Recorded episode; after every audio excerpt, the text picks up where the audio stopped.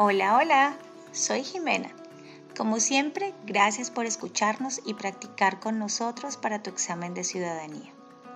En este podcast aprenderemos las preguntas que se realizan con la palabra when, que significa cuándo, y puede referirse a una fecha, a un día, a un mes o a un año en específico. Comencemos. ¿Cuándo celebramos el Día de la Independencia? When do we celebrate Independence Day? July 4th. ¿Cuándo fue adoptada la Declaración de Independencia? When was the Declaration of Independence adopted? July 4th, 1776. ¿Cuándo fue redactada la Constitución? When was the Constitution written? 1787. ¿Cuál es la fecha límite para enviar la Declaración Federal de Impuestos sobre Ingresos?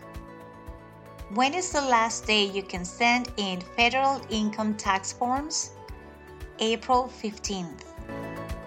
¿Cuándo deben inscribirse todos los hombres en el servicio selectivo? When must all men register for the selective service? At age 18.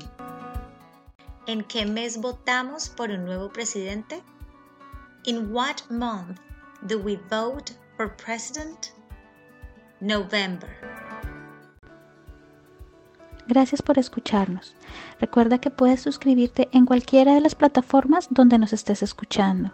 A su vez, oprimiendo el botón suscribirte y así seguirnos en Instagram y Facebook.